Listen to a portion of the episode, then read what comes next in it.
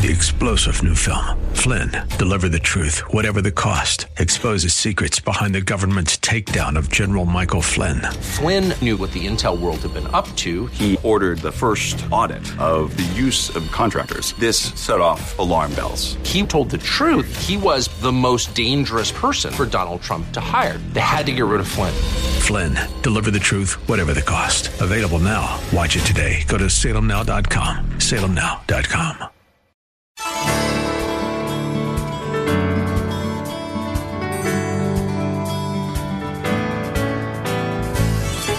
Hello again and welcome as we lift up Jesus with Pastor Dudley Rutherford. I'm Kyle Welch. If you've been searching for a place to be spiritually fed, you have found it. Like you, we believe the Holy Bible contains the spiritual nourishment we need to become faithful servants God requires to help grow His kingdom here on earth. This program is part of an outreach ministry from Shepherd Church, located in Los Angeles, California. Our teaching pastor is Dudley Rutherford, and we join him right now with today's message.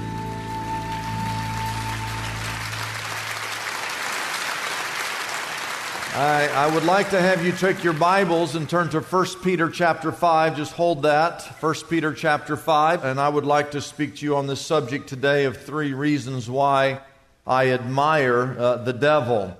As soon as I made the decision to preach on this subject, uh, all week long, I have been attacked physically, I have been attacked emotionally, and I have been attacked spiritually. And I just simply want to ask you to pray for me uh, today as I preach. I also want you to pray for yourself, uh, that, you would, that you would hear, that you would have uh, the ability to understand what is being said here today. Because sometimes you're listening, but you're not really listening. Uh, Franklin Delano Roosevelt was a, a president of the United States, and he did not like shaking people's hands. And he did that all the time. He felt like no one was ever listening. They were just wanting to shake his hand for the purpose of shaking his hand. So one night he was in this event where he was in this line of people, and every hand he shook, he just said, I murdered my grandmother this morning. shook the hand. I murdered my grandmother this morning. I murdered my grandmother this morning, and no one said anything to him. Until about halfway through the line, one gentleman leaned over and said to the president, I'm sure she had it coming, sir. So I ask you again uh, for you to pray for me and to pray for you that you would have, have an ability to hear. I want to begin this message by reminding you that uh, there really is such a thing a- as a devil. 2 Corinthians 11, he is called the angel of light. 1 Peter 5, he's called our adversary. 1 Thessalonians chapter 3, verse 5, he's called the tempter. 2 Corinthians 11, verse 3, he's called the serpent. Revelation chapter 19, he's called the beast. 2 Corinthians chapter 4, verse 4, he's the God of this world. In Ephesians chapter 2, verse 2, he is the prince of the power of the air. Revelation 12:10, he's called the accuser. Revelation 12, verse 12, the Bible says that he is full of fury. Ephesians chapter 6 verse 12 tells us that there's a host of demons who assist him. Now, if I had an enemy who was all those things, I would be scared silly, and I am. Satan is mentioned 18 times in the Old Testament. He's mentioned 35 times in the New Testament. He is not a myth. He is not make believe. It's not a fairy tale. He's real. Now, I do want you to know that he does not have red horns and a tail and a pitchfork like Hollywood likes to depict. Billy Sunday, a great old time evangelist, said, I know that the devil is real for two reasons. Reason number one, the Bible says there's a devil, but reason number two, I've done business with him myself. I heard about a church that uh, hired a minister and uh, he had not been a Christian very long. He had just uh, lived a very, very rough life, foul mouthed individual, but he met the Lord and became a believer and then decided he wanted to be a preacher. And this church uh, took a chance on him and actually hired him. And one time he was preaching on the subject of the devil, in, in the midst of his sermon, he asked the audience, Do you want to know what I think of the devil? And of course, they said yes, and he began to preach, and he forgot who he was and where he was, and he reverted back to his old way of life, and he just started cursing. He said, I think the devil is a blankety blank, blank, blank, blank, blank, blank. And all of a sudden, it dawned on him what he had said. His face turned red, and he just walked off the stage. He went over and sat down and put his head in his hands. He knew that he had messed up, and he knew that he was going to be fired. The elders met immediately after church, and the first elder said, We have to fire him. I've never been so embarrassed in my life. The second elder said, You know, I understand that, but you know, he is a new believer. He's just a brand new Christian, and maybe those of us who've been around a little longer should be a little more understanding for someone who's just recently gotten saved. And the third elder said, I don't approve with anything he said. However, I must confess that every time I think of the devil, I have those exact same thoughts that run through my head. And those elders decided to keep that preacher as their preacher, and not only that, they gave him a raise in pay. And so, do you know what I think of the devil?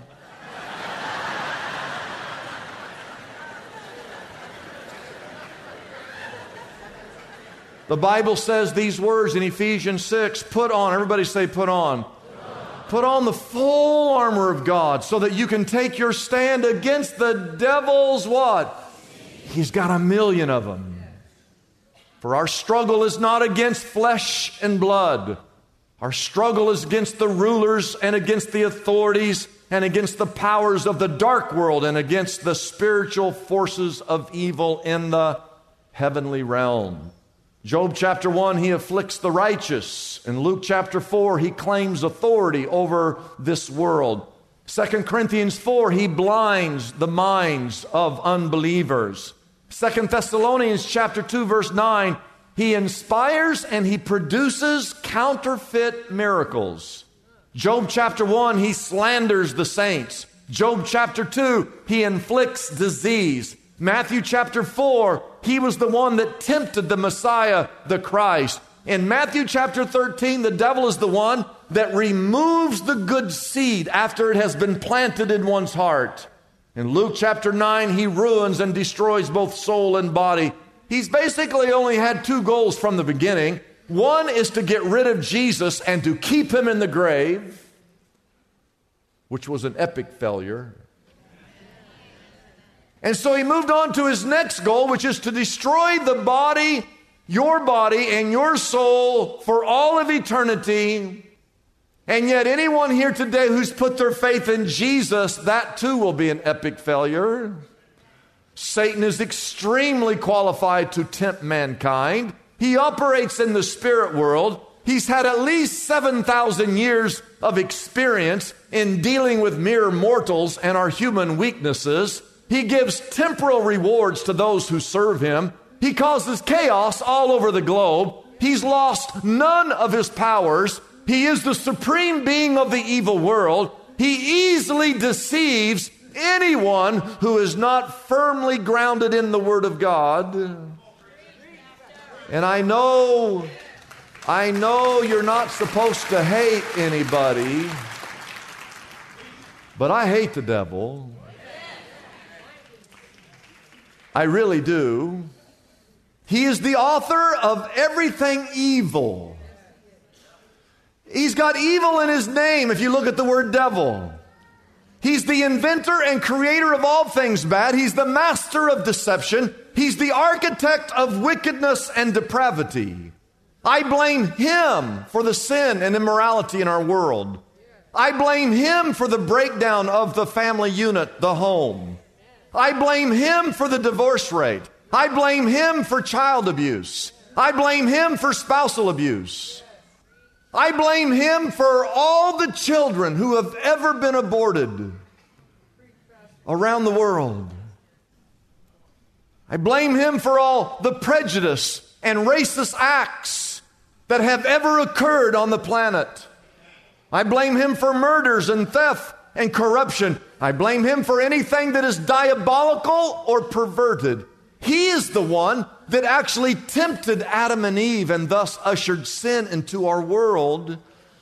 And I blame him ultimately, directly or indirectly, I blame him for the death of Jesus Christ. But I'm here to tell you not only do I hate the devil, I'm here to tell you that I also admire the devil. You say, Are you serious? Yes, you heard me right. Not only do I hate the devil, but I admire the devil. You say, How in the world could anybody admire the devil? Well, for three reasons. Let me give them to you. Reason number one I admire him because of his work ethic. All of us have at least some secret admiration for the fellow who's a go getter.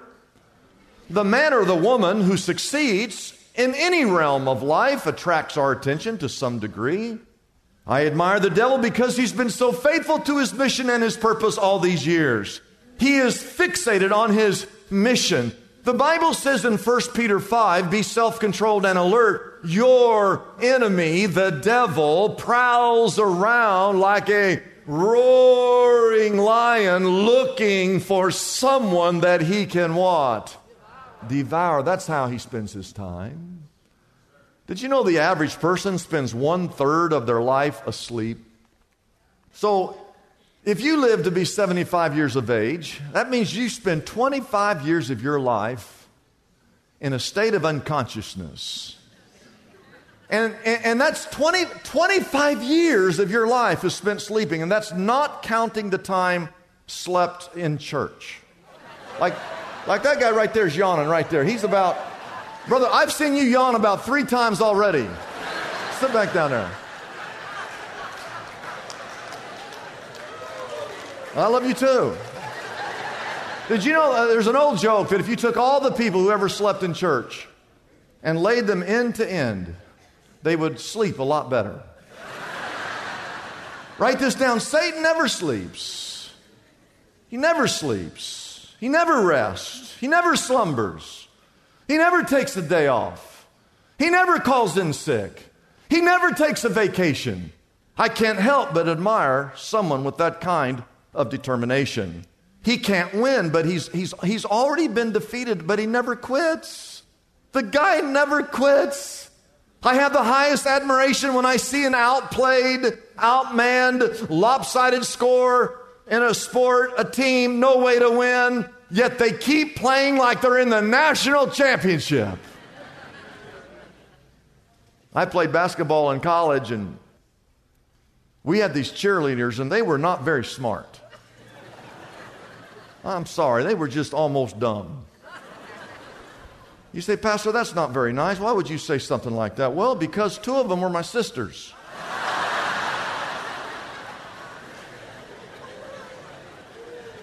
That's a true story. And one time we were playing and the game was over. There's only one second left on the clock. And we were behind by 30 points. There's only one second left on the clock. The other team is shooting free throws. And our cheerleaders, led by my two sisters, broke out into this chant Hey, hey, hey, hey, don't sweat. This game ain't over yet. Hey, hey, hey, hey, don't sweat. This game ain't over yet. Try, come on. Hey, hey, hey, hey, don't sweat. This game ain't over. Those cheerleaders were not giving up. Did you know that even God appreciates someone like that? The Bible says in Revelation chapter 3, you're familiar with this text. I know your deeds, that you're neither cold nor hot. And God says, I wish you were one or the other. So, because you're just kind of mm, lukewarm, neither hot nor cold, I'm about to spit you out of my mouth. You, are upsetting the stomach of God. And what he said there was, uh, you, are not, you're not hot. Hot is 100 mile an hour for God. That's if you're hot, you're on fire for God, you're running 100 mile an hour for If you're cold, that means you're running 100 mile an hour against God. And God said, because you're neither cold nor hot, you're just kind of lukewarm. What he's saying is, I would rather you be 100% against me than just kind of showing up lukewarm. Why would God rather you be cold than lukewarm? Because if you're cold, at least people know where you stand. The devil can't win, yet he keeps trying. He's already lost. But he will not give up. The final score has already been pronounced. Yet he continues to enlist millions and millions of people. He has already been defeated. Yet he keeps pressing forward looking for another person to devour. The guy is the craftiest cat in town. He deceives, he lies, he tempts. His favorite tool, write this down, he twists all truth. I want you to write down the word twist and circle the word all because he twists everything that's in Scripture. He twists everything God says. Anything that God says, he tries to flip the script. And he convinces us. He convinces us. And we get to the point where we call evil good and good evil. That's all his doing. Back in the very beginning of the Bible, the serpent, the Bible says, was more crafty than any of the other wild animals that the Lord God had made. And so he showed up to the woman and he says to the woman, Did God really say? He's trying to get the woman to doubt what God said. And Satan has been saying that to every person who's ever walked on this planet, whoever came across the Bible, he whispers in your ear, Did God really say? And he says to the woman, Did God really say you must not eat from any tree in the garden? God did not say that, but he's twisting the words of God. And he goes to the woman and says, Did God really say that you cannot eat from any tree? Now, at first, she, so, she stood on the side of truth but she's engaged in conversation with the one who twists all truth. She begins to explain to Satan, no, God did not say that we couldn't eat from, from all the trees. In fact, God said we could eat from all the trees except one. And what God really said was not only are we not supposed to eat from the one tree, He actually said that we shouldn't even touch the tree. If we touch it, we will die. And immediately, Satan, he twists and says these words You will not surely die. The serpent said to the woman, For God knows that when you eat of it, your eyes will be opened, and you will be like God, knowing good and evil. He convinces Adam and Eve that the opposite of what God said is true. It's not that you'll die, he said. You will actually live if you eat of this fruit you'll become like God. He literally turned God's word upside down, and He does the same thing to you, and He does the same thing to me every single day. The Bible says in John 8 44, He was a murderer from the beginning, not holding to the truth, for there is no truth in Him. That when He lies, he's, when if His lips are moving, He's lying. He speaks His native language. He is a liar, the Bible says, and the father of all lies, and we are so gullible. He tells us that repentance is an outdated thing. He says that you don't really have to go to church. He tells us that baptism is not that important. He tries to convince us that the Bible is just a man made book. He has convinced the world that abortion is a choice. He's convinced us that it's okay to live with somebody before you're married to that person. He's told us that a little bit of lust never hurt anybody. That as long as you're happy and as long as you don't hurt anyone, do whatever pleases you. He tells us that it's okay to tell a lie. Everybody lies. It's not that big of a deal. He has convinced some of you that the Bible is wrong and that your guilty pleasures are acceptable and actually encouraged. And just the opposite of that is true. Your guilty pleasures are wrong, and God's word is true.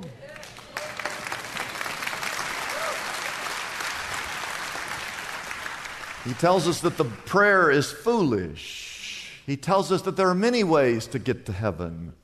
He's actually convinced some of us that there is no place as hell, that hell doesn't exist.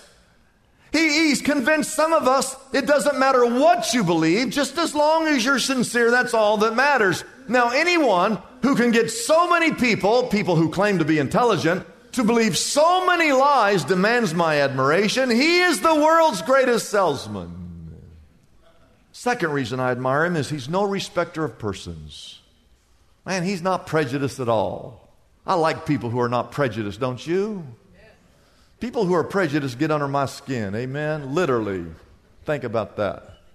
2 Peter chapter 3, verse 9. Now, this is what the Bible says. He, God, everybody say God. And this is the truth. God is patient with you. How many of you are glad God is patient? Oh, you better raise your hand. God could turn you into a french fry just like that. God is patient with you. Now, here's what God, here's, here's God. God doesn't want anyone to what? He doesn't, God doesn't want any of you to go to hell. According to 2 Peter 3 9, God wants everyone to come to repentance and to be baptized. That's what God wants. Satan wants just the opposite.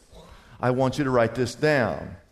Satan doesn't want anyone to repent, but he wants every single person in this room to perish. And he doesn't care who you are, he's not prejudiced. If you're rich, poor, educated, uneducated, man, woman, black, white, famous, unknown, tall, short, he wants all to perish. He doesn't even care if you're in the church or out of the church.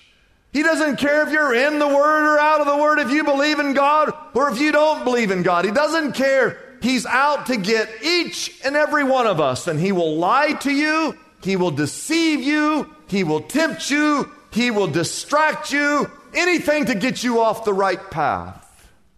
He loves to divide us. Write that down. You know, Jesus was the one, not, not Abraham Lincoln. It was Jesus in Mark 3, verse 25, that said, If a house is divided, that that house cannot stand. So Satan comes into the church and he tries to divide us. And he gets us talking bad behind each other's back. John 10:10 10, 10 says that he came to kill, steal, and to destroy. And one of the things that Satan loves to destroy is the church. And he will get us to backbite and backstab and gossip, and we start criticizing each other, and we criticize the worship team, and we start criticizing the pastor.